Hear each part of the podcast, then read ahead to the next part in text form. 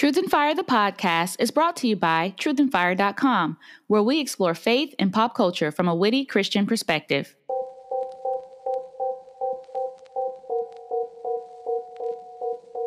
Welcome to another installment of Truth and Fire, the podcast, which picks up where Truth and Fire, the blog, leaves off. I'm your host, Verite Feu, and you can find me at V E R I T E E T F E U on all social media platforms. In today's episode, we're continuing our three part special on the Christian response to COVID 19.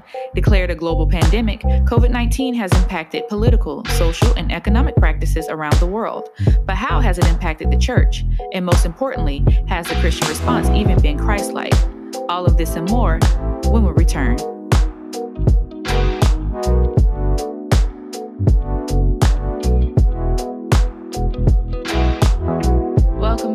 This is season two, episode 2.3 of Truth and Fire, the podcast.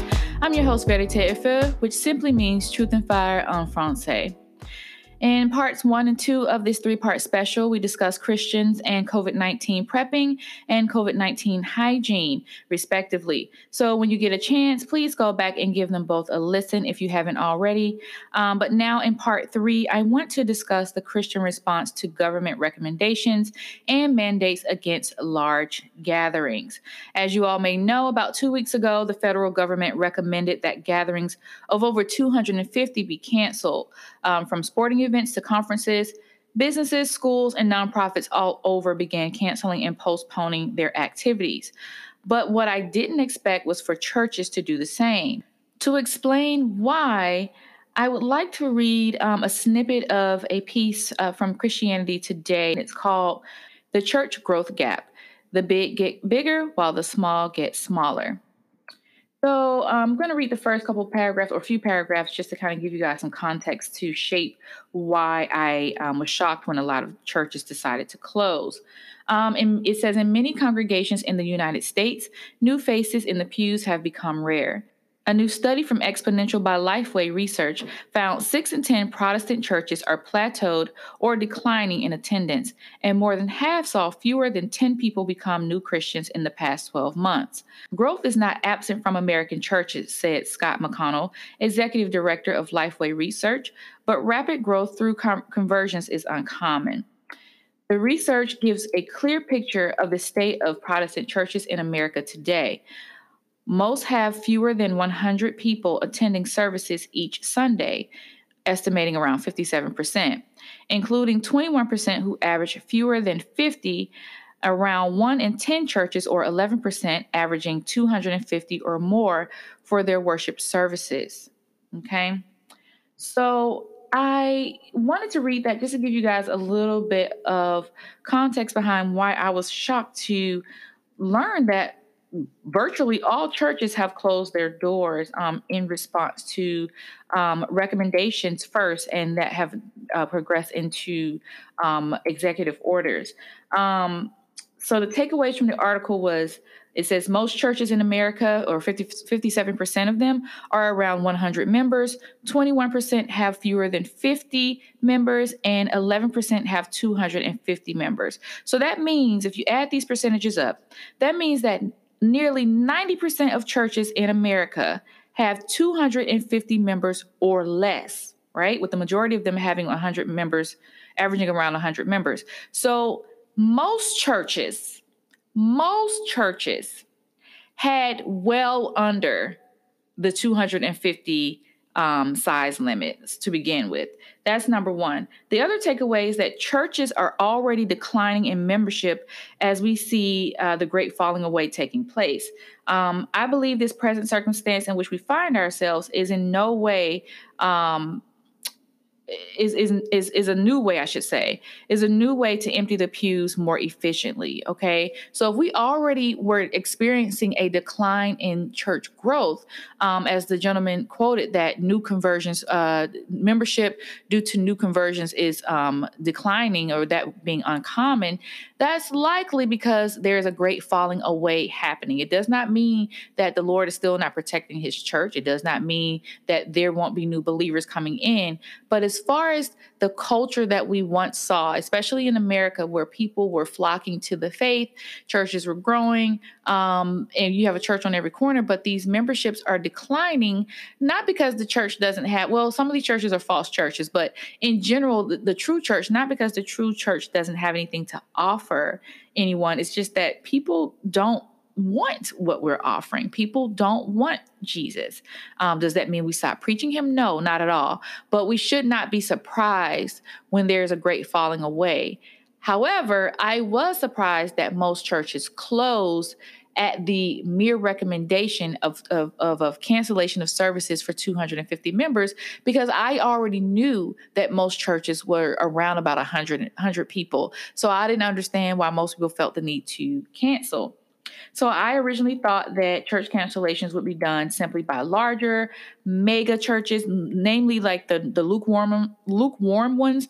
I do know, and I am aware that there are larger churches that do preach um, the gospel, the biblical gospel. I get it. I know that but I thought that from a majority standpoint, um, that these smaller churches um, had a lot to benefit from this, and so I felt that the large, the uh, the larger ones, I should say, would have been the ones that would would have been inconvenienced, if you will. They would have been the ones that I was thinking of maybe breaking into smaller groups or um, to meet the 250 threshold in good faith, or to have multiple services to keep all the different services at 250.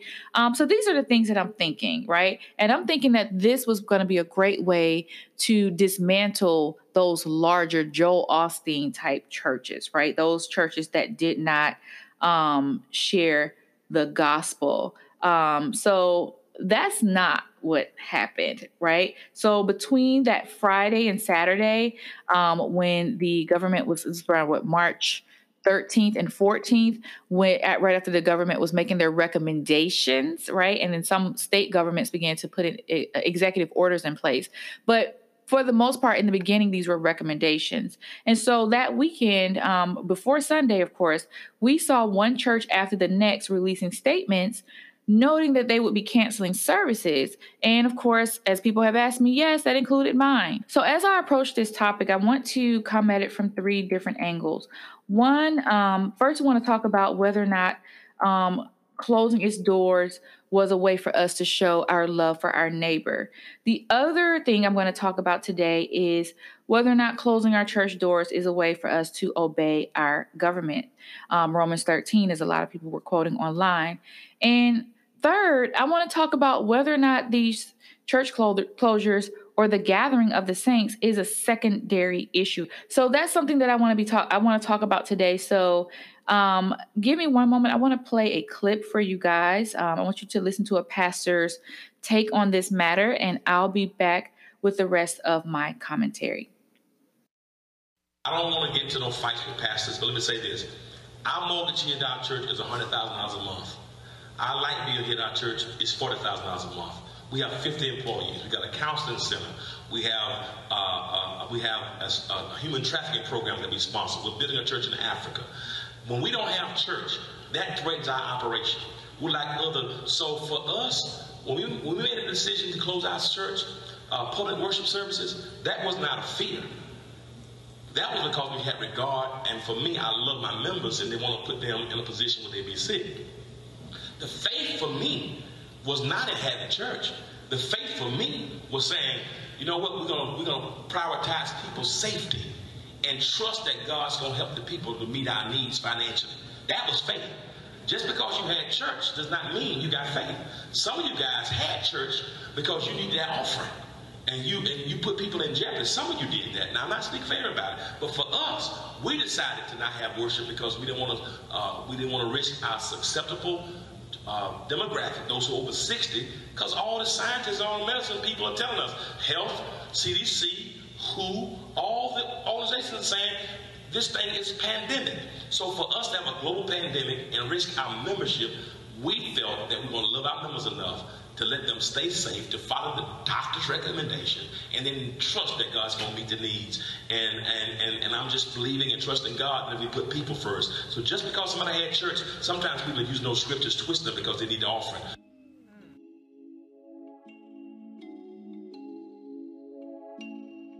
Welcome back. So that was um, E. Dewey Smith of House of Hope in Atlanta, Georgia. For those unfamiliar with Mr. Smith, um, he is a false teacher and a former co host of the short lived television show The Preachers on Fox. Um, for those of you who may recall that show, it was also um, co hosted by the likes of Joel Osteen's protege, John Gray. Those of you guys may be familiar with John Gray, and I think his name is enough. Um, just, you guys, there's enough behind him where if you Google him, you will find out what you need to know about him.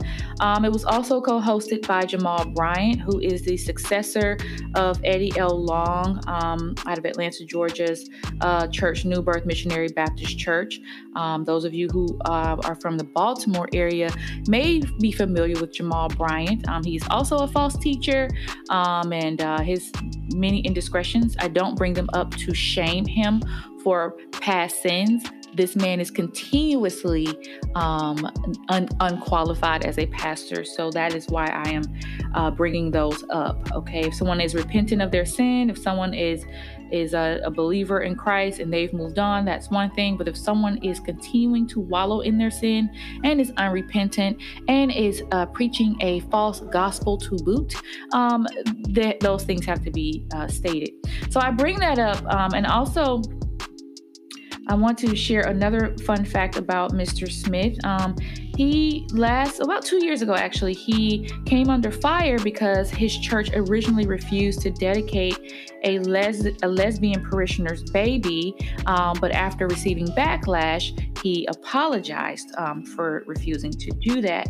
Um, so this man is very much into compromising. He's very much into preaching a false gospel. So I don't take anything he says with any level of seriousness. There's also something to be said about Mr. Smith implying that churches that opened their doors um, were doing it for the money. When um, Kenneth Copeland is a good example of how it does not matter if a church decided to keep their doors open or closed.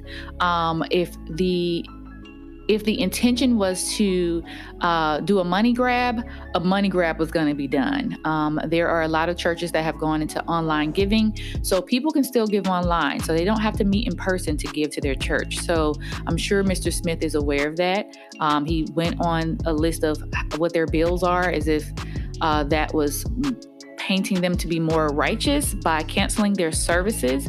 Um, but we all know that he could easily just continue to reach out to his parishioners to continue to send in their their giving, um, even when they are not meeting in person. So I don't know if that case is solid enough to uh, to make his position uh, stronger. So I'll just leave that leave that particular point there.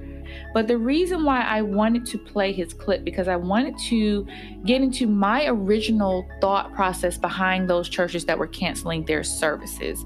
Um, my original thought um, because the first church that I saw that canceled their service was Joel Osteen's church, um, which is um, uh, Lakewood out of Texas. So I just I just knew you know what these churches that don't preach a solid gospel, that don't tr- pre- preach the true gospel, they have no backbone.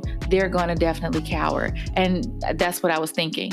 But the reason why a lot of these churches did it, there are two reasons. One is because they want to love their neighbor by pre- preventing the spread of the disease out of concern for others, is what was said.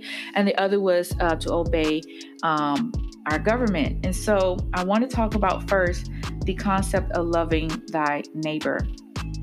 So, um, yeah, if someone is sick um, in your congregation, it is wise that they do not come into um, the mix that they make others sick, right? There's there's biblical precedent for that. We see in um, in the uh, in the law where the Lord was telling um, Moses to ensure that people who had leprosy or different types of illnesses and things like that will be shut out of the camp and shut into a particular, um, you know, either stay at home or go into a particular place designated for people with a particular disease or whatever the case may be until a certain amount of time um, and a certain, you know, ceremonial cleaning, cleansing had been um, uh, uh, observed, and then they could then rejoin everyone. So yeah, if you're sick, you have a cold, you have the flu, you have um, any type of uh, contagious disease um, that will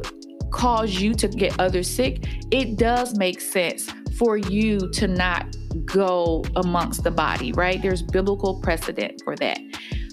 What there is not a biblical precedent for is that because of a concern that one person may be sick, a concern that someone may be sick, a concern that one person may be sick with no no evidence whatsoever that that is actually true. Um that the the word does not have any cases where the gathering itself just shut down out of concern that one or few people or all the people were. That did not happen. That did not happen and so people kept using that example in my comments as if that meant something and i'm like no, one person who is surely sick stays away so that it, so that they don't get the masses sick, but the masses doesn't cancel service to avoid potentially getting someone sick with something they may or may not be sick with. So those things don't really make a lot of sense. That that that concept wasn't really gelling with me. So I wasn't really picking picking up what people were dropping there. Um, I get that the experts who are still learning as they go and flying by the seat of their pants and figuring this out by the day. And, and even as they quote unquote figure it out, there's new information that they have to learn. They're in derision right now, and I'll talk about uh, more about that later. But someone like me who needs um, facts and evidence, um, I believe in God, yes, and I'm a reasonable person, um, and the Lord gives me wisdom, and I'm like, hmm, you mean to tell me that I need to not trust my God's word that says that we are not to forsake the gathering of ourselves because of a lot of recommendations and speculations that people are making, that wasn't good enough for me.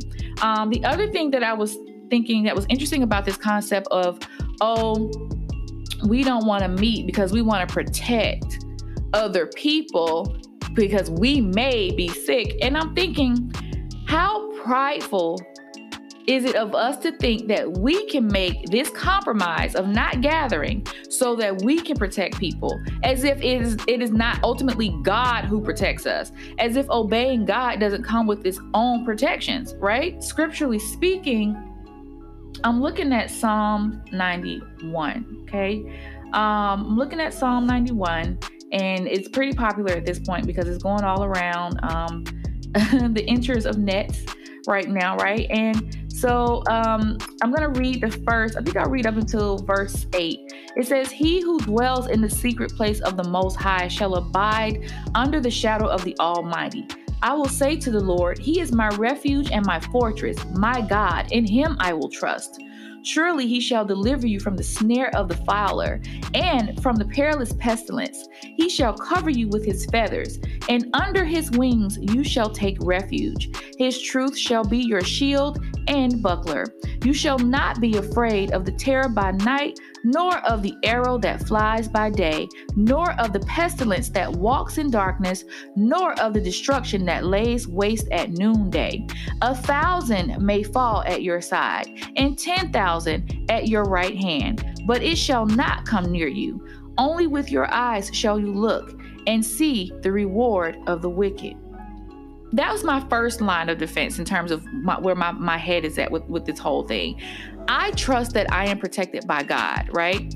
That's one thing. But even if it is the Lord's will that I get this disease, right? If, even if it's the Lord's will that I capture, uh, cap, not capture, that I catch this disease, I don't wish it upon my worst enemy, and I definitely don't want it. But if I got it, right? I also know that I am able to suffer well, right? Um, through, of course, the help of the Holy Spirit, not in my own strength, but through the help of God, right? I'm able, I'm able to suffer well for His glory. So why would I forsake the assembling? Why would I forsake the gathering? Why would I disobey a command of God for fear of something that ultimately, at the end of the day, the Lord can either protect me from or see me through?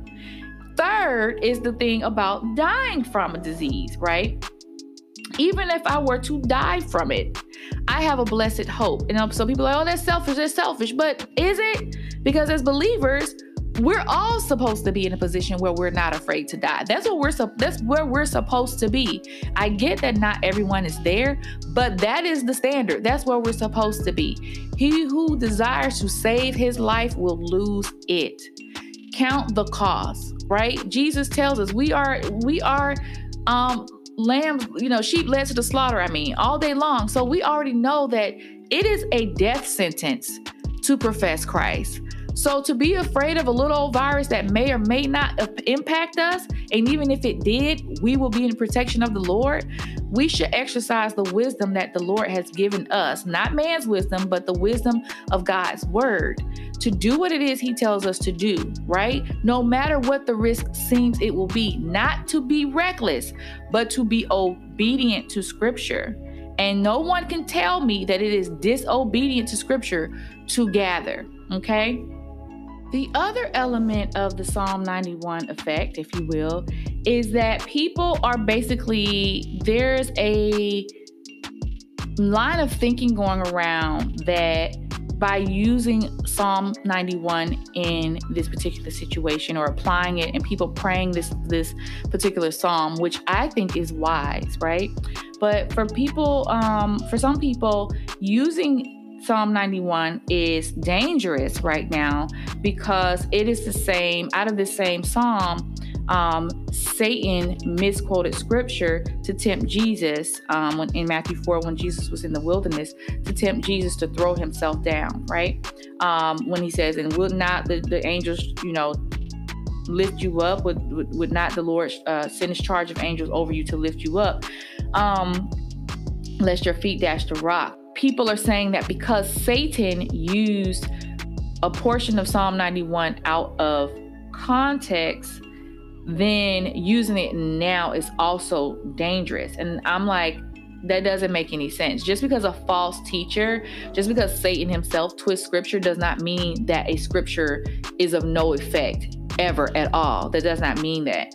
What it means is that taking a line out of their father's book not the not the scriptures, but the the, the father of, of, of lies, taking a taking uh, following his example, false teachers have continued to misapply Psalm 91 to make claims that a believer will never get sick, a believer will now. We already know that scripture interprets interprets scripture, and we've seen situations where Paul talks about having a thorn in his side, where by, by and large, most scholars believe that that is a physical ailment. Um, we see him talk to Timothy about his stomach illnesses. We see Paul um, talk about uh, uh, certain um, individuals in the church who were sick.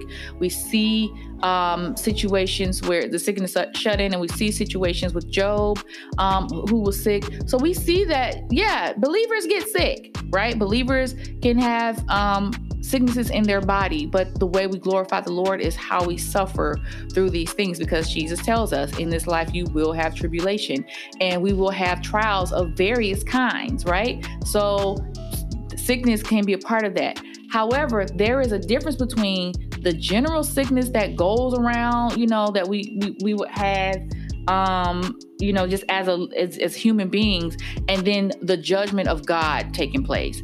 And what's going on right now if people want to treat this as just another uh, uh, a, a happenstance and not look at this as a spiritual matter, that's on them. But what I'm telling you, the fact that the whole world is shut down over this thing, and as I mentioned in my last podcast, namely um, in the hygiene one, uh, part two, about how the message of washing your hands, what a clear message to prepare hearts for the gospel, where in the natural we are hearing a message that the Lord has been saying for at least 2,000 years. All men have been commanded to wash their hands of sin, as we heard from James 4 in part two of this um ser- of this uh, special. So my point here is that just because the enemy misquoted a verse or two from Psalm 91 does not mean that Psalm 91 does not mean what it means, right? Um, because I'm not using it out of context. Um, I'm not asking anybody to go dash their foot against the rock or to behave recklessly. All I'm saying is to gather, right? There's a difference.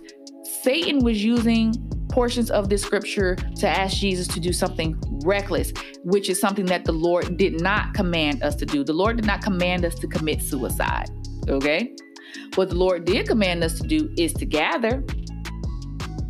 And I would believe that if the Lord will have us gather, the Lord can protect us in, especially when we're coming together to corporately worship Him. Um, so that's something that, that I'm saying. I'm not asking people to go out there and do anything reckless. All I'm saying is to gather. God didn't say gathering would kill you, man said it. There is a, a sure and a true reality that coronavirus is real and it is serious. However, right? The however being that that doesn't take anything away from what the Lord told us to do. Persecution is serious. Being beheaded is real. Going over to a closed country and preaching the gospel has true dangerous implications. Does that mean we not take the gospel there? No. We are called to still do what the Lord will have us do. And we have to trust that the Lord has our back. Daniel did what the Lord will still have him do, even at the risk of being thrown into the lion's den, into the fiery furnace, and the Lord delivered him in both instances, right? He did suffer the trial, but the Lord delivered him from that trial, right? Before any before any true harm came to him, okay? Um so that's something that I was thinking about with that. So I don't believe that it is foolish to believe God. So I don't believe it's foolish to apply Psalm 91 to this situation. Um Someone said it might be the enemy's plan to use Psalm 91 to tempt us to behave foolishly, to gather, you know, so that we could get, you know, tempt the Lord. And I'm thinking, how do we tempt the Lord by doing what the Lord told us to do? Right? It just it just doesn't make any sense, right? The other element to the love thy neighbor argument that has caused me some confusion is the notion that by keeping our doors closed and maintaining our distance from one another, we are truly loving our neighbors because we are willing to sacrifice that fellowship, which I just think is such a dangerous place to be. One, because the Lord says obedience is better than sacrifice. So again, we love thy neighbor, but the first and greatest commandment is to love God. If we love God, we will keep his commandments. Keeping his commandments allows us to love our neighbors as we ought. Practically speaking, while our church doors are closed, our neighbors are finding their way to abortion clinics, weed dispensaries, and liquor stores to find ways to soothe or comfort themselves through a time that they find troubling and, and full of uncertainty. We're offering them no guidance, no hope. Yes, we're online, but so is Joel Osteen. So is TD Jakes. Who do you think they'd be more, more inclined to, to turn to? When they can walk down the street, see church doors open, see the church that's preaching a true biblical gospel with their doors open and they are unsure. They're taking stock of their lives right now. They're really looking at who they are, what their life is about, where where their eternity will be. People are thinking about their life right now and they're also thinking about their life in eternity because of the, the impending or the risk of death coming from the coronavirus. And they happen to see that this church church's doors are open and they can walk in and hear the gospel and receive the fellowship of those individuals, not necessarily until they, of course, repent, but um, at least receive the encouragement of those individuals that are gathered together to worship the Lord. It's just, I, the world is going to do what the world is going to do. The church needs to do what the church is called to do. That is how we love our neighbor. We love our neighbor by doing what God told us to do. Even if we don't fully understand it, even if we don't fully comprehend it, if we trust that the Lord's word is infallible and is sufficient, as we all like to say, for our sola, uh, sola scriptura and our five solas, uh, those within the Reformed um, camp, then I don't understand how we truly believe we are loving our neighbors by keeping our doors closed and not gathering together.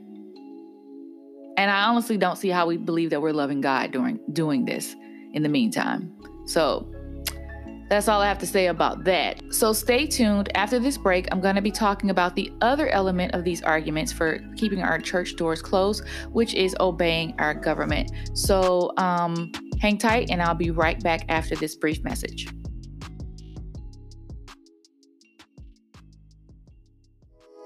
Hey guys, Verite Efu here. Some of you guys have asked for ways to support Truth and Fire, so here's three. Number one, subscribe to the blog and the podcast is the best way to stay up to date on our latest content. Number two, purchase merchandise from the Truth and Fire shop. We've got shirts, hats, phone covers, laptop covers, and other neat pieces to help you represent. Visit www.truthandfire.com forward slash shop. Number three, partner with us on Patreon. We have four tiers to choose from, so pick one and unlock the benefits of your support. Find us at www.patreon.com forward slash truth and fire. Thank you guys so much for listening.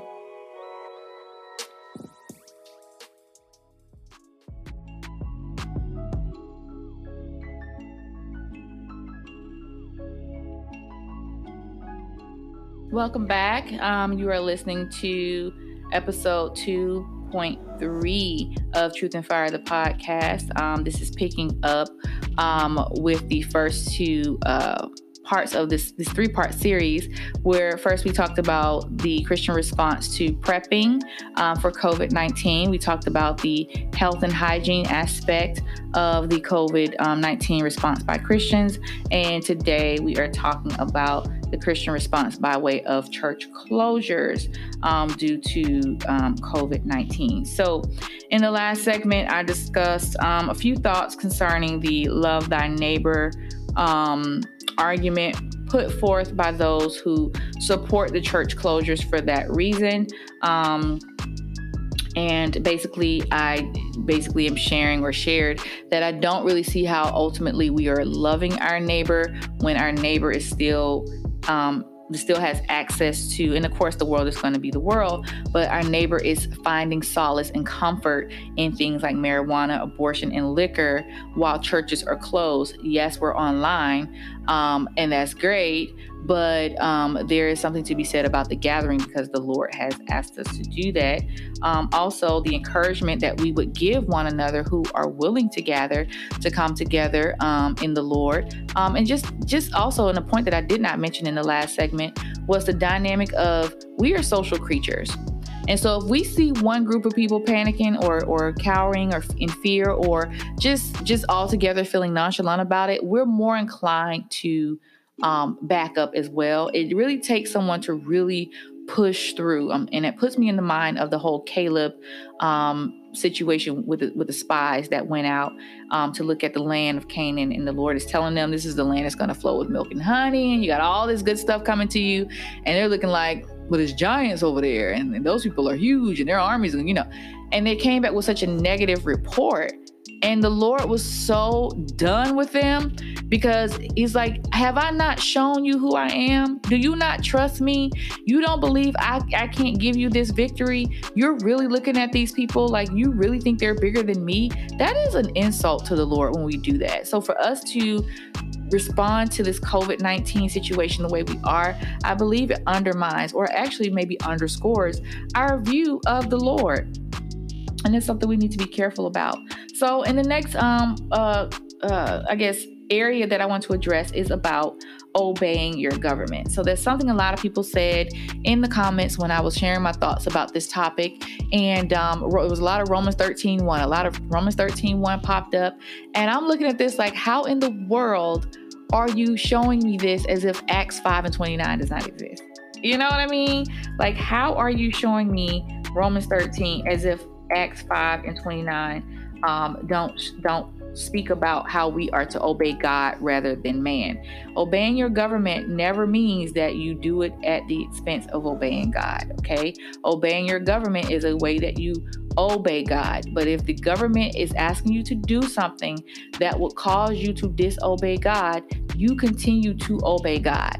That's the point. I want to take the I want to take the phrasing of disobey the government out because I don't want to put that in anyone's mind. I'll just put it this way. If the government is asking you to do something that requires you to go against what the Lord would have you do, you continue to do what the Lord would have you do. We'll just leave it at that. Okay.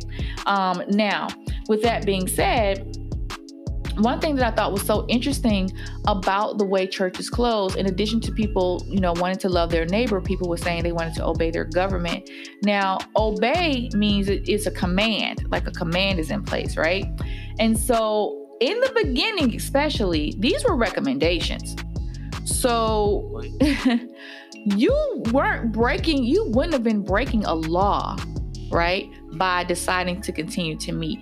And as I mentioned in the opening of this episode, about 90% of churches fell well under the 250 persons threshold. So they were fine, right? And that's and that's not counting the people who don't come to church every Sunday or who or would or, or would have missed church for some other reason, right? So church congregations tend to be small as it is. But okay, we want to obey our government. So I'm thinking, what are we obeying exactly? Considering that in the beginning it was a recommendation. The other thing about the obey your government is if we're going to obey our government, that means that we want to uphold the laws of the government. Yes, great. Let's uphold the First Amendment. As believers in America, we have a grace here, right? That we could use at our disposal for now. It may be taken away at some point in the future. I personally believe it will based on the trajectory of things. But we have a stopgap, if you will, if you want to put it that way, right? Of course, God's word is all sufficient. God's word is enough. If someone says you can't do A and God's word says do A, we're doing A, right? But by God's grace, we have, there were two sets of ways of escape that were presented here, and we knocked both of them down. One was the size limits, right? Like I said, 90%, at least uh, about 90% of churches fell well under, right? Or, or fell un- at or under that original size recommendation. That was number one. But by, at that point, we were already closed. That's number one. Now, by the time they came out with the 50 persons thing, um, which was, I think, Saturday night or Sunday night, maybe, we were already closed. Churches had already decided they were going to be closed anyway. So that's number one. We had a way of escape through the size limitations. Those size limitations or recommendations did not apply to us, the majority of us. That's number one. Number two, our other way of escape is the First Amendment. No one even tried to look at that again, this is going on though, this is speaking to those who use the obey your government argument, right? I don't have a choice. I have to obey my government. You do have a choice. Your government has laws in place by God's grace that actually protects you. We want to talk about wisdom and we want to talk about um, prudence, right? And looking at the resources around us. Oh, it's prudent, it's wisdom. We have the internet. You also have the First Amendment. Okay? Okay? So we have the First Amendment that allows us to freely exercise our faith, and no state can prohibit that, right? And so I'm looking at this article out of uh, Michigan, and I'll have to figure out the uh, the uh, source because I shared it on my Instagram page. Um, but I'm looking at Governor. Let me see. So it says Michigan governor says state doesn't have the ability to directly enforce and control religious religious gatherings amid coronavirus outbreak. Okay? It says Michigan governor Gretchen Whitmer on Sunday said she exempted religious services from a statewide ban on gatherings of 50 or more people amid the coronavirus outbreak at the behest of the Republican legislature, but said she strongly discouraged such gatherings. We're discouraging people from gathering at all, Whitmer said on Fox News Sunday. That's an area we don't have the, the uh, that's an area we don't have the ability to directly enforce and control, she added, citing the separation of church and state. Okay. So we're talking about whether or not the church is willing to uh, stand up for the rights that it has presently. I'm not saying to be uh, combative about it or disrespectful about it, to to riot in the streets about it, but just to simply speak up and, and realize, hmm, this is something that is actually violating um, something that I am entitled to if we want to speak about things purely from Romans 13, right? If we want to act like there's no other scripture that offers more clarity on that, right? Um, but if we want to just stick with that and we want to talk about obeying the laws of the land, which I agree with, right? Unless, of course, those laws t- cause us to disobey our God, right?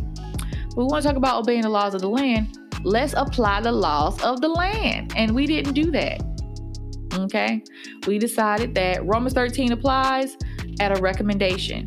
So, um, yeah, that was I just didn't understand that. Okay. That's not that's that's one thing that I thought was interesting about the obey your government um aspect of it.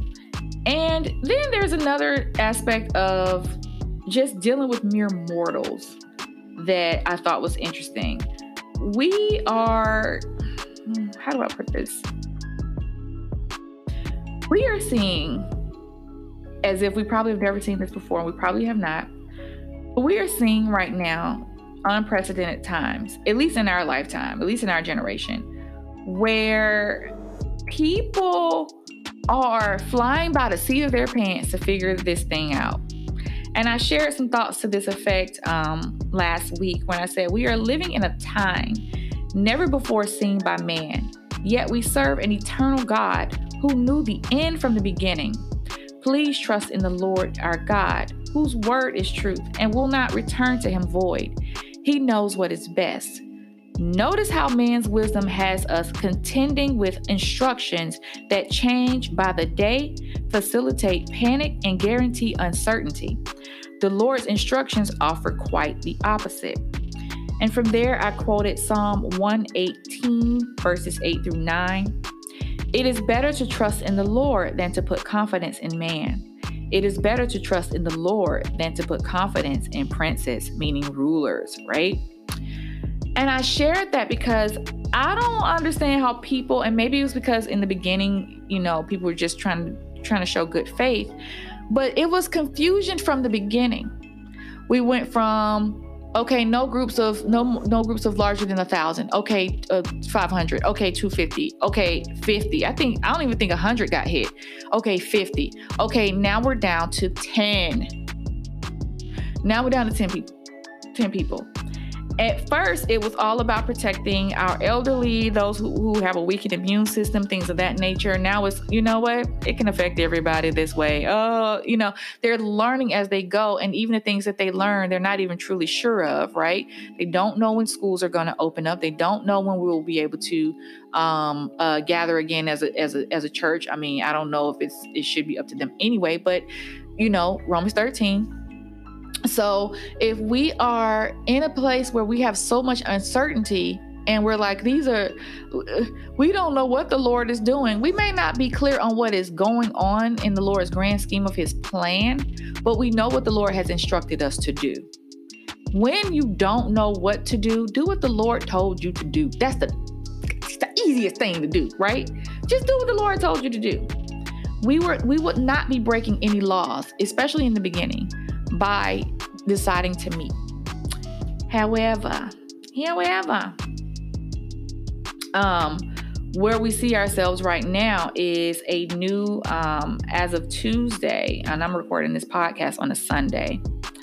Um, but as of last Tuesday, the state of Virginia has passed um, formal legislation, or not legislation, but an executive order, I'll put it that way, that basically will uh, cause one who violates the 10 or or more gathering um, ban.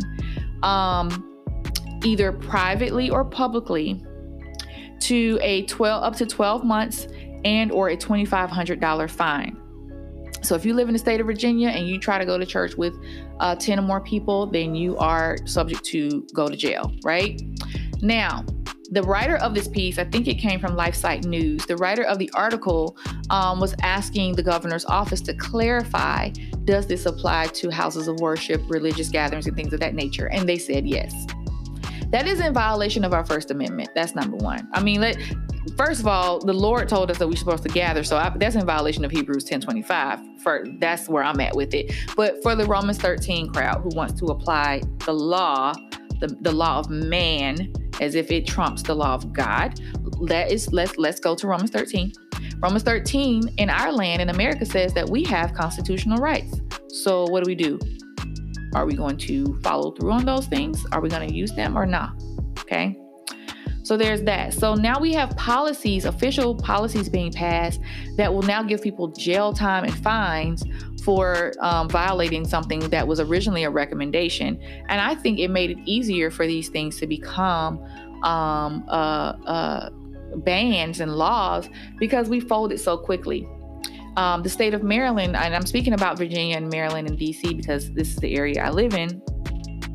But in Maryland, the state of Maryland, um, it was a ban from the beginning, but it's unconstitutional. So, my plea to the body, which is something I brought up in my most recent piece, an appeal to appeal COVID 19 church closures. Um, I published that piece last weekend. Link is in my bio on Instagram. You can also visit truthandfire.com to check that out.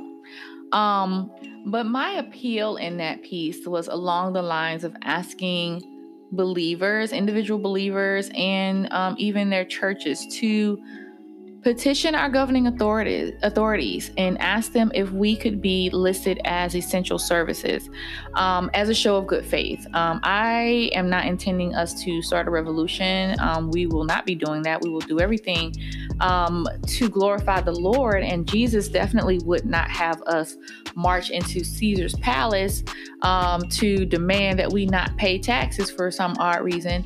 Um, so we want to show good faith and ask them would you consider us a um, an essential business so that we can do what it is that we need to do as far as honoring our Lord because these bans are unconstitutional, yes, but ultimately they cause us to violate the commands of, of our God. And I believe that we can put that forth as a show of good faith um, and to see what these um, authorities would be willing to do.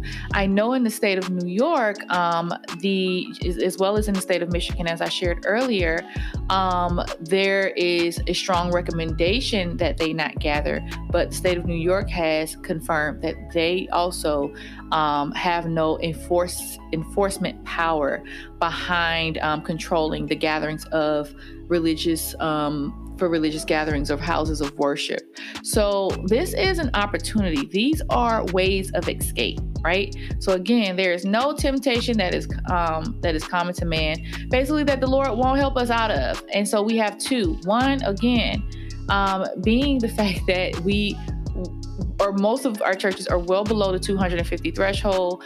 Um, even now, they're down to 10. We know we don't meet that, but we had a way of escape there. We missed that. Now, this this next way of escape, which we can still potentially um, benefit from, is or I should say, take advantage of, is the fact that um, we are a uh, uh, as religious institutions, we are separate from the enforcement of the government. But as a show of good faith, we can appeal to them as an essential um, service um, so that, you know, we would have their blessing, so to speak, to open our doors again. Okay. So that's something that I recommended in the piece. Um, check it out when you get a moment.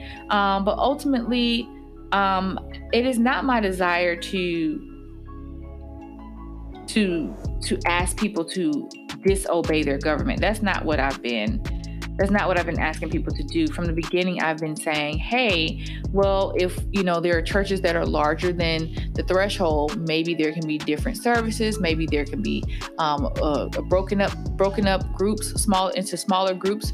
Um, I'm thinking that was a great opportunity for house churches to, to make a comeback. You know, things like that. This is what I'm thinking. I'm not thinking about us overthrowing the government or anything. I have no, no, that's not at all what I'm suggesting. Um, we're going to do what they're asking us to do, but within the confines of uh, the parameters that the Lord has set for us, which is to obey Him first. Okay. Um, so, as I shared on Instagram, um, I said, um, even in uh, where, where did I start? I should start here. So, I said, so I'm still wondering why Romans 13 was thrown around as if meeting was being disobedient in the first place. Um, even in states that actually order religious institutions to cease from gathering, uh, those orders don't hold water against state and federal laws concerning the Constitution, of course. Um, my recommendation from the beginning was to simply meet in smaller groups or hold multiple services to show good faith to their recommendations. The next thing I know, people were hot potatoes in my comments uh, popping off about obey your government as if I said we shouldn't. My point is where they cause us to disobey God, indeed we should obey God rather than man. But where they but where they don't, we shouldn't just fold to their recommendations. Again, as it relates to people's concerns about catching or spreading Rona, as I would call her, that's where your personal decision to stay home goes into effect. Another point I never negated. My point is only uh, is if people are already leaving the house to go to Walmart to get an abortion, to buy weed, or to buy liquor, what in the world is wrong with believers who are convicted and convinced in their own minds to leave their homes uh, that they should gather before the Lord? Okay, people are throwing around terms like selfish, all while ignoring the perspective of those who hold or who are willing um, to hold uh, uh, services as a, as a gathering. Um, one is not selfish to do what uh, God asks of us. Two, no one said you had to come. Three, because you won't be there, the numbers will be few. So understand that the prayers of the righteous avail much, and God can do much with a few. In fact, that seems to be his preferred method.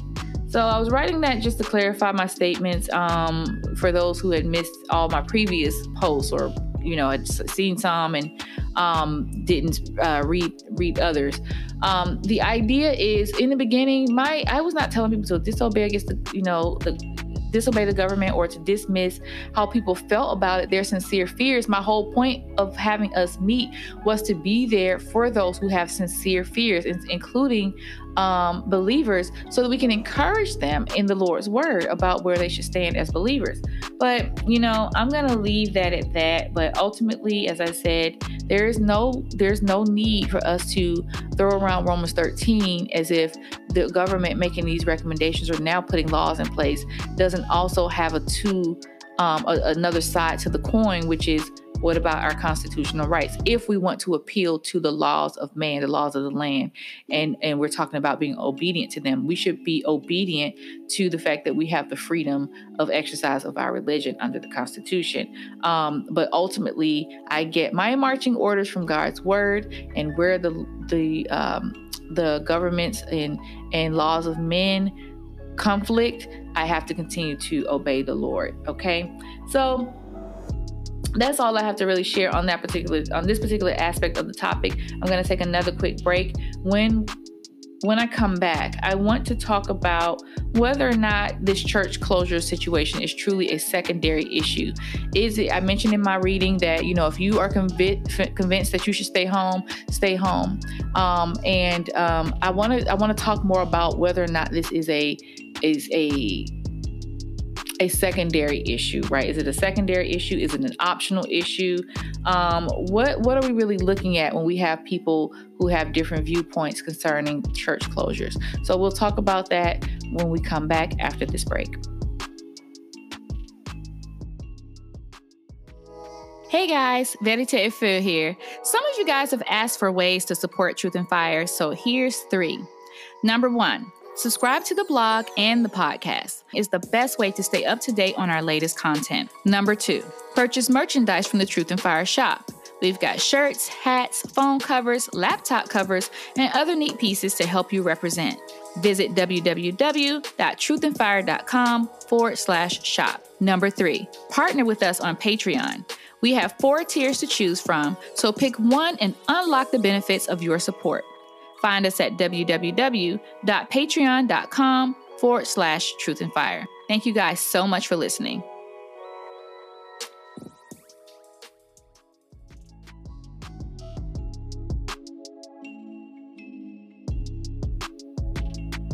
Welcome back. So, we are now in the final segment of today's episode um, where I'll be sharing a few more thoughts and then just wrapping everything up with my final word on the matter.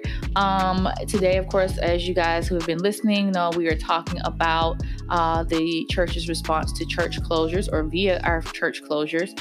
And what does that really mean for us as we put out um, reasonings like, you know, love thy neighbor and obeying our government. Um, there are some of us, of course, clearly, I'm one of them, in the body of Christ who actually disagree, um, respectfully disagree, of course, but who disagree with the decision to close the churches.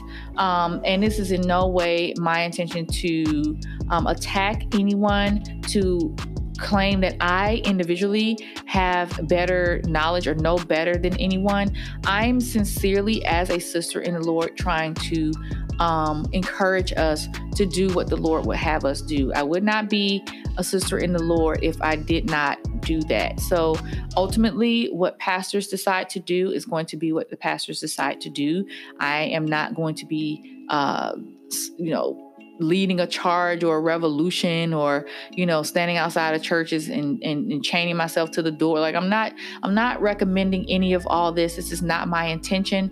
My intention is purely to just share a a perspective that seems to be very much um, uh, either snuffed out or missing from this conversation and to encourage us according to the Lord's word um, to, to, to gather, okay? And I shared in the last segment um, a few thoughts I wrote on Instagram about um, what my ultimate point of all of this is. And the point is we can't force those who don't want to come to come. Though I would say they should be encouraged through, of course, in the first um, segment of the show, today's episode, I talked about the faith component, right? I talked about the Psalm 91 component, which is the, the popular uh, uh, passage that the that many are applying to this. Um, to this pandemic. And then I talked about um, in the second segment about our constitutional rights. If we don't want to appeal to Hebrews 10:25, um, we also do have the way of escape provided us through um, the laws of this land um, concerning our right to. Um, free exercise of our religion. Um, and what I have noted with uh, views like mine being in the minority is that we have effectively been silenced, even if that is not the intention, because decisions were made. I know uh, one individual on Instagram shared with me that their church took a vote, right? So they took a vote.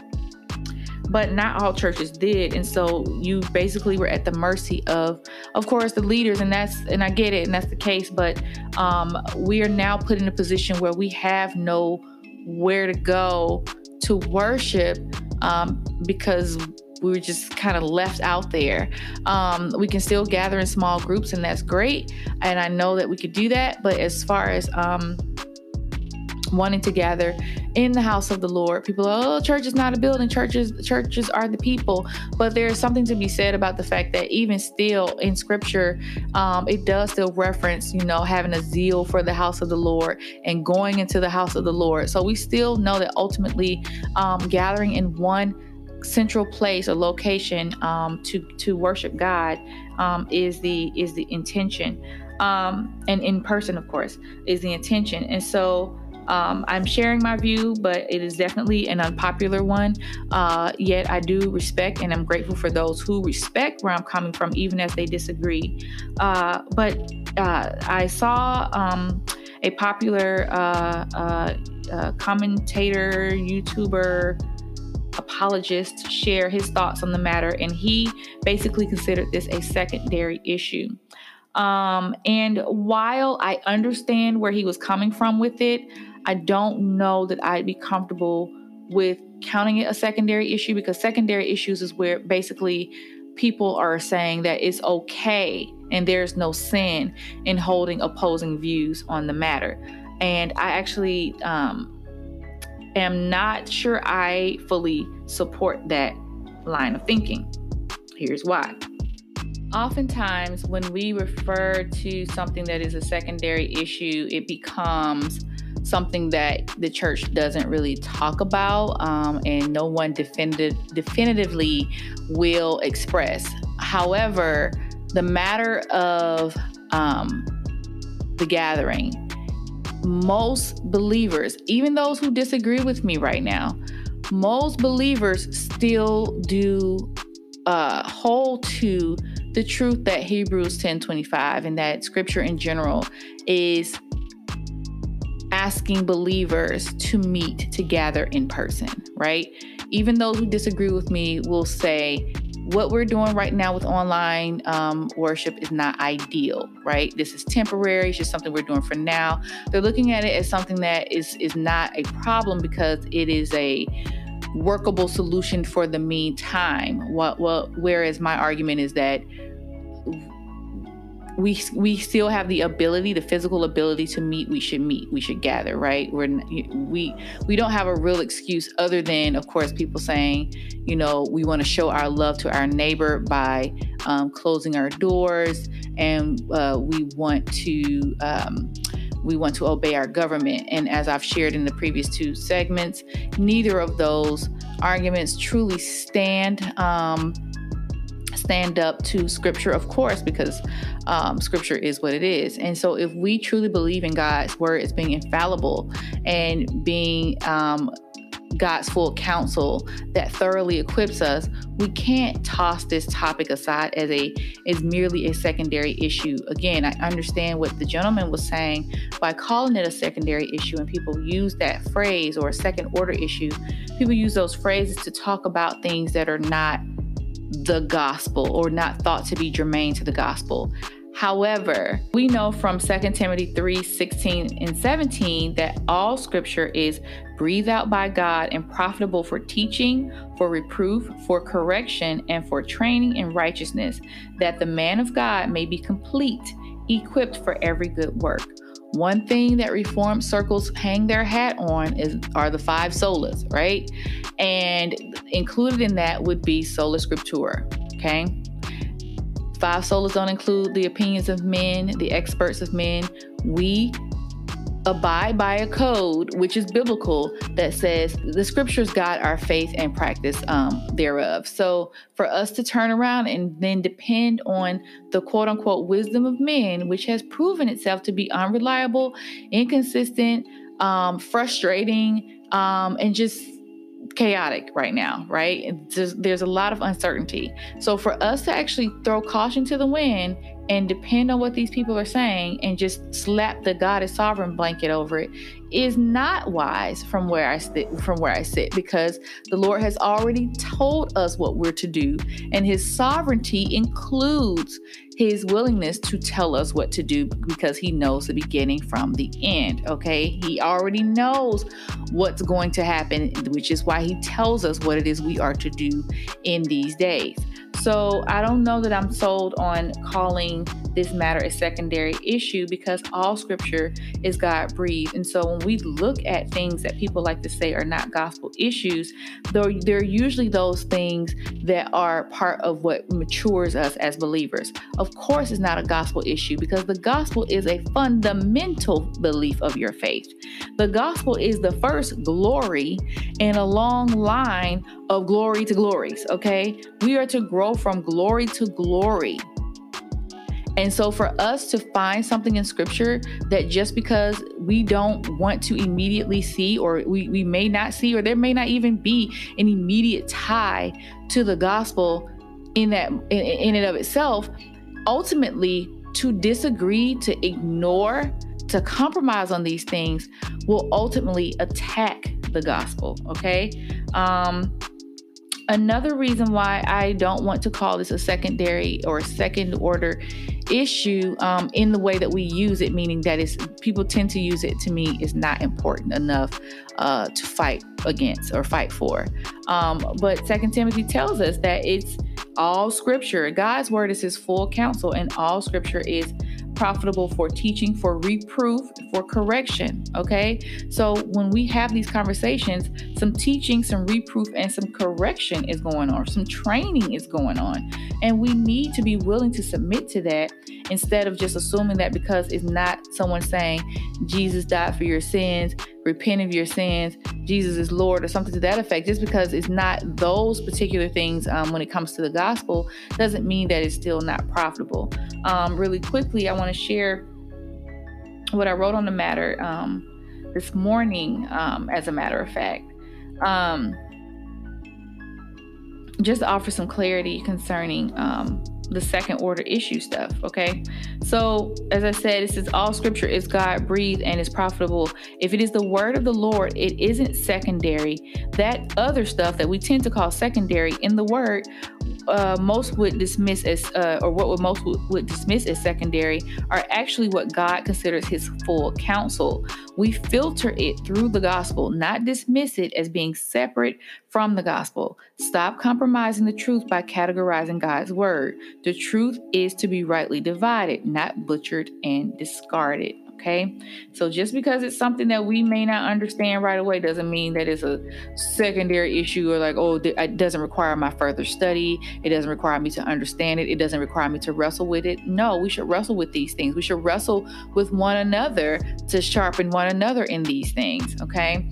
Um, we have issues um, concerning God making male and female. That's not a gospel issue, but we know that to deny that it ultimately attacks the gospel. We have the the, the, the Christ who is the, the bridegroom, and we have the church who is his bride. So if we dismiss the dynamics of the male female relationship, there are some aspects in there concerning marriage, concerning, um, you know, uh, Christ uh, coming back for his bride. Those things are tied to the gospel in a way, even if we don't see the direct link in the moment, right? But that's not a quote unquote gospel issue. But if we if we undermine it, we ultimately also attack the gospel. Abortion isn't a gospel issue, but if we but we speak against it, knowing that to support it ultimately attacks the gospel. We know that ultimately it was the Lord who created man, right? We know that it's the Lord who ultimately um, requires us to repent of sin, right?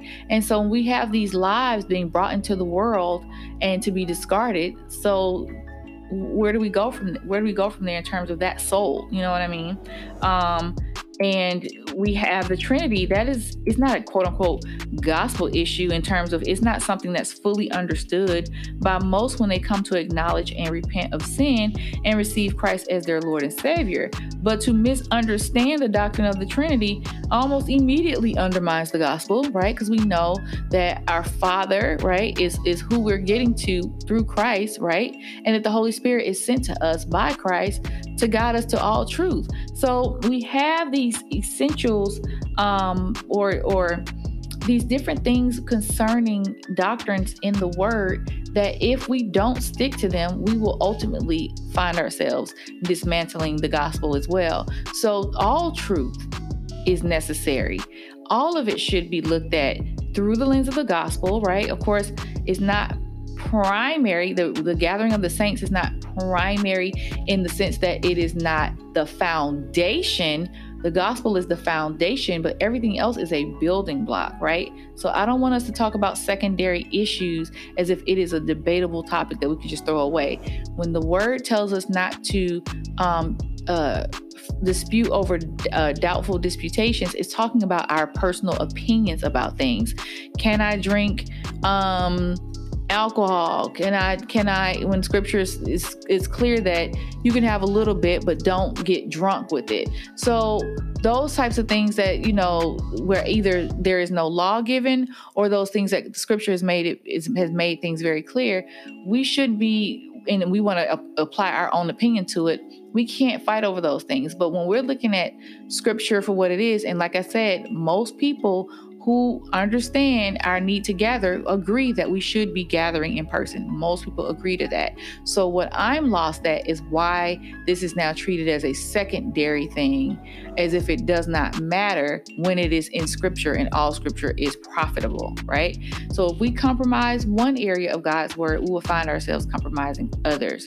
So, now that we're in a, a, a position where we have folded and allowed this false application of Romans 13 to take root, we now see that states, certain uh, local governments are now putting in policies that actually overtly tell us as believers, as a church, as a religious organization, if you will, that we cannot gather. That is unconstitutional. It's also against God's word. So, what are we going to do, church? What are we going to do about that? Um, the other thing I want to talk about is the long term implications about this. If we want to call it a secondary issue, there are long term implications behind it that we can't just dismiss. Things like the Lord's Supper. So, what are we going to do about that? So, in First Corinthians um, 11 uh, 17 through uh, 34, as a matter of fact, we see Paul talking to the Corinthians about taking the Lord's Supper. Um, I'm going to read from uh, verses 17 through um, verses 17 through let's read to 22 for now. Um, but in the following instruction, I do not commend you, because when you come together, it is not for the better, but for worse. He's talking about because they had their coming together had so much contention and strife and confusion involved. So, for in the first place, when you come together as a church, I hear there are divisions among you, and I believe it in part. For there must be factions among you in order that those who are genuine among you may be uh, recognized. When you come together, it is not the Lord's Supper that you eat. For in eating, each one goes ahead with his own meal. One goes hungry, another gets drunk. What? Do you not have houses to eat and drink in? Or do you uh, or do you despise the church of God and humiliate those who have nothing? What shall I say to you? Shall I commend you in this? No, I will not. So I bring this particular passage up because Paul is, is speaking to the Corinthians about their um, just their dysfunction, right? Um, the divisions that they have going on, um, and they're saying that they're coming together for the Lord's Supper, but all the foolery that's that's around them is that Paul is letting them know that's not what you're doing. It is not the Lord's Supper that you eat, right? Because when they eat, um, they're they're eating as if they were in their own homes. They're eating separately. They're not eating together. They're not breaking bread together. And I and I want to be clear that I have a suspicion that if these recommendations or these bans are not lifted by the time dif- different churches are set to take communion, there will be someone uh, instructing believers to take communion in their own homes, in their own homes, um, alone or with one other person. And it's like, and, and Paul is just saying here, like, for an eating, each one goes ahead with his own meal. Um, and he further says, do you not have houses to eat and drink in? So you're partaking in this as, as, as, if it's a common meal. You can do this at home, right? What we're talking about is a breaking of bread and a, a passing of the cup that symbolizes, that acknowledges um, the death of our Lord, right? And that his promise of, of, of course, returning. And, and so I just feel like we're going to be put in a position where now we're going to be taking the Lord's Supper separately and people are just going to wink at it. So these are long term implications I'm concerned about. And go, going back to my question about whether or not this is a secondary issue, again, it is secondary in the sense that it is not the primary message we would preach to someone who is an unbeliever. But as believers, we have the gospel. And so this is a building block that allows us to grow in the grace and knowledge of Jesus Christ. So the other thing I'm concerned about, of course, is the is the First Amendment, as I've already talked about. What does this mean for us with the First Amendment? If and or when, which I strongly believe that when is is the appropriate word, um, our First Amendment rights to religion get compromised in some way that allows them to reinterpret what it means. For example, we know in the First Amendment about free, for freedom of speech, there is this this this this caveat there that, of course, if someone yells fire in a crowded theater, um, ultimately, you know, that's not an exercise of free speech because you're in da- you are endangering other people, right? So I can easily see someone applying that logic to our freedom to exercise our faith because they're going to claim that our coming together is something that will cause us to um, something that will cause us to put others in danger. So, in that point, there will be an because people are like, "Oh, there's no direct attack on the church, so why are you why are you worried?" Anything that un- causes us to undermine Scripture is an attack on the church. Period. Even if they overtly call us out, is an attack on the church. Don't forget who your enemy is. Please don't. Okay. And so, with that being said, I am concerned that as we compromise and give room and lose ground in these little areas, we can just expect a slippery slope after this.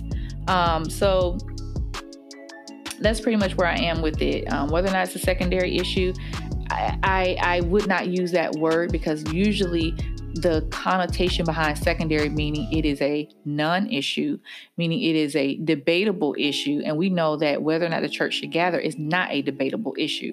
Um, there's also the concern that people don't even try to uh, address the topic because they feel like it doesn't have a bearing on whether or not I make it to heaven or hell. So I'm not going to study it like a lot of people do with eschatology. Oh, I'm not even going to look at it. I'm not going to wrestle with it. When Jesus comes, he comes. However, there's a lot that goes into what Jesus has warned us to look for, to use our discernment for, to pray about. And if people are ignoring those areas of scripture because they're only focused on Jesus died for my sins, when Jesus is like, yeah, I did. Now follow me and following him, requires us to abide in his word, to grow in the grace and knowledge of Jesus Christ, to grow from glory to glory, that we are shaped into the image of Christ. If we are stuck in one place and resting on our laurels, believing that that is enough, we will find ourselves falling away. So, my whole point is don't treat this as a secondary issue in the traditional sense that this word tends to be approached.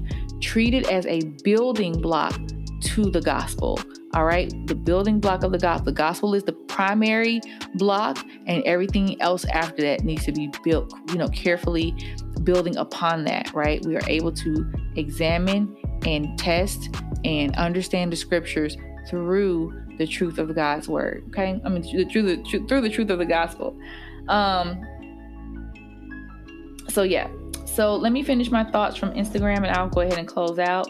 Um, so it says, this is just because someone isn't saying repent and believe Christ in every post doesn't mean they aren't contending for the gospel. I meant to put contending, I put contending. Contending for the gospel. For to declare truth is an automatic defense of the gospel. The gospel is our primary message because it is the power of God to him who believes. One who becomes born again when they believe, uh, one becomes born again when they believe it, and through this, they now have the ability to understand and be guided to all truth. So we should not quench the spirit by dismissing anything in God's word as quote unquote secondary among believers.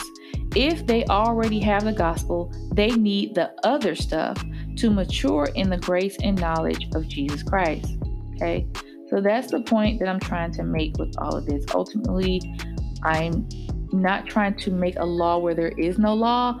I'm actually telling us to follow the law that was given to us concerning gathering. And it says not to forsake the assembling of ourselves. Okay, um, there's wisdom in this, but I'm to digress because I feel like I have spoken about this topic at, at nauseum. I have a blog post on it. I've spoken with several people um, about it. And at this point, if people hear me, cool. If they don't, okay. I won't say cool because I disagree, but okay.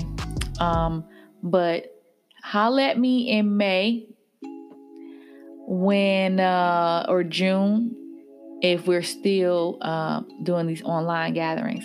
Holler at me when your internet service is disconnected because uh, Christians are not allowed to speak about Christ online.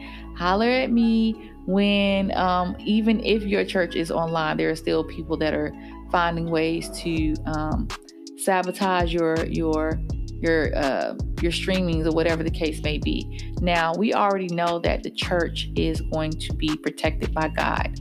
However, we should not rest in the presumption that in disobeying what God would have us do, that we should assume any special protections when we have taken ourselves from under that protection and from under those guarantees by going against what the Lord has instructed of us, right? So choose you this day, like, right? You know, if it's God, let it be Him. If it's is it ba- ba- Baal or whoever it is, let it be Him.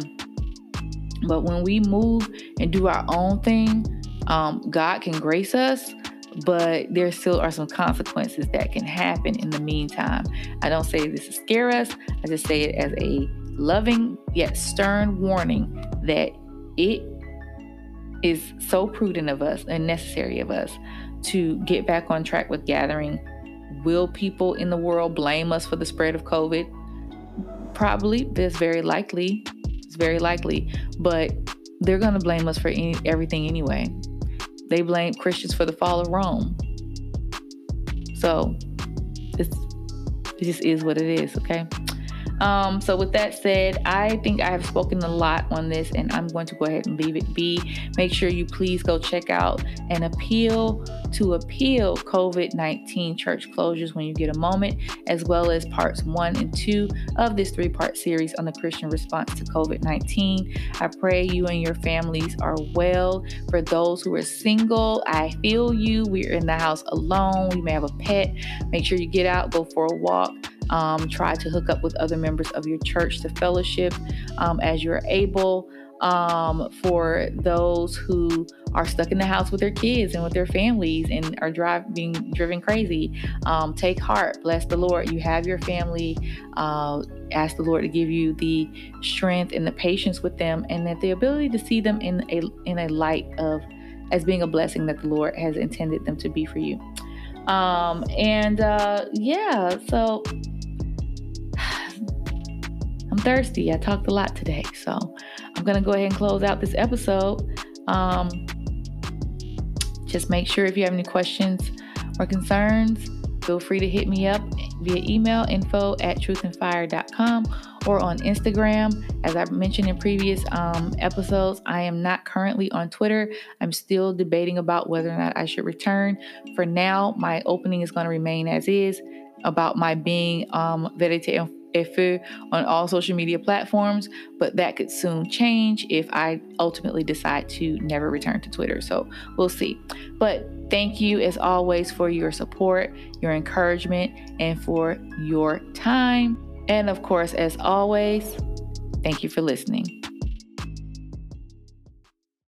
Truth and Fire, the podcast, has been brought to you by truthandfire.com, where we explore faith and pop culture from a witty Christian perspective. Thank you for tuning in. If you enjoyed today's show, let us know. You can find us on Twitter, Facebook, or Instagram at Verite Et Feu. That's V E R I T E E T F E U. And don't forget to like, share, and subscribe. We hope you'll join us next time. Thanks for listening.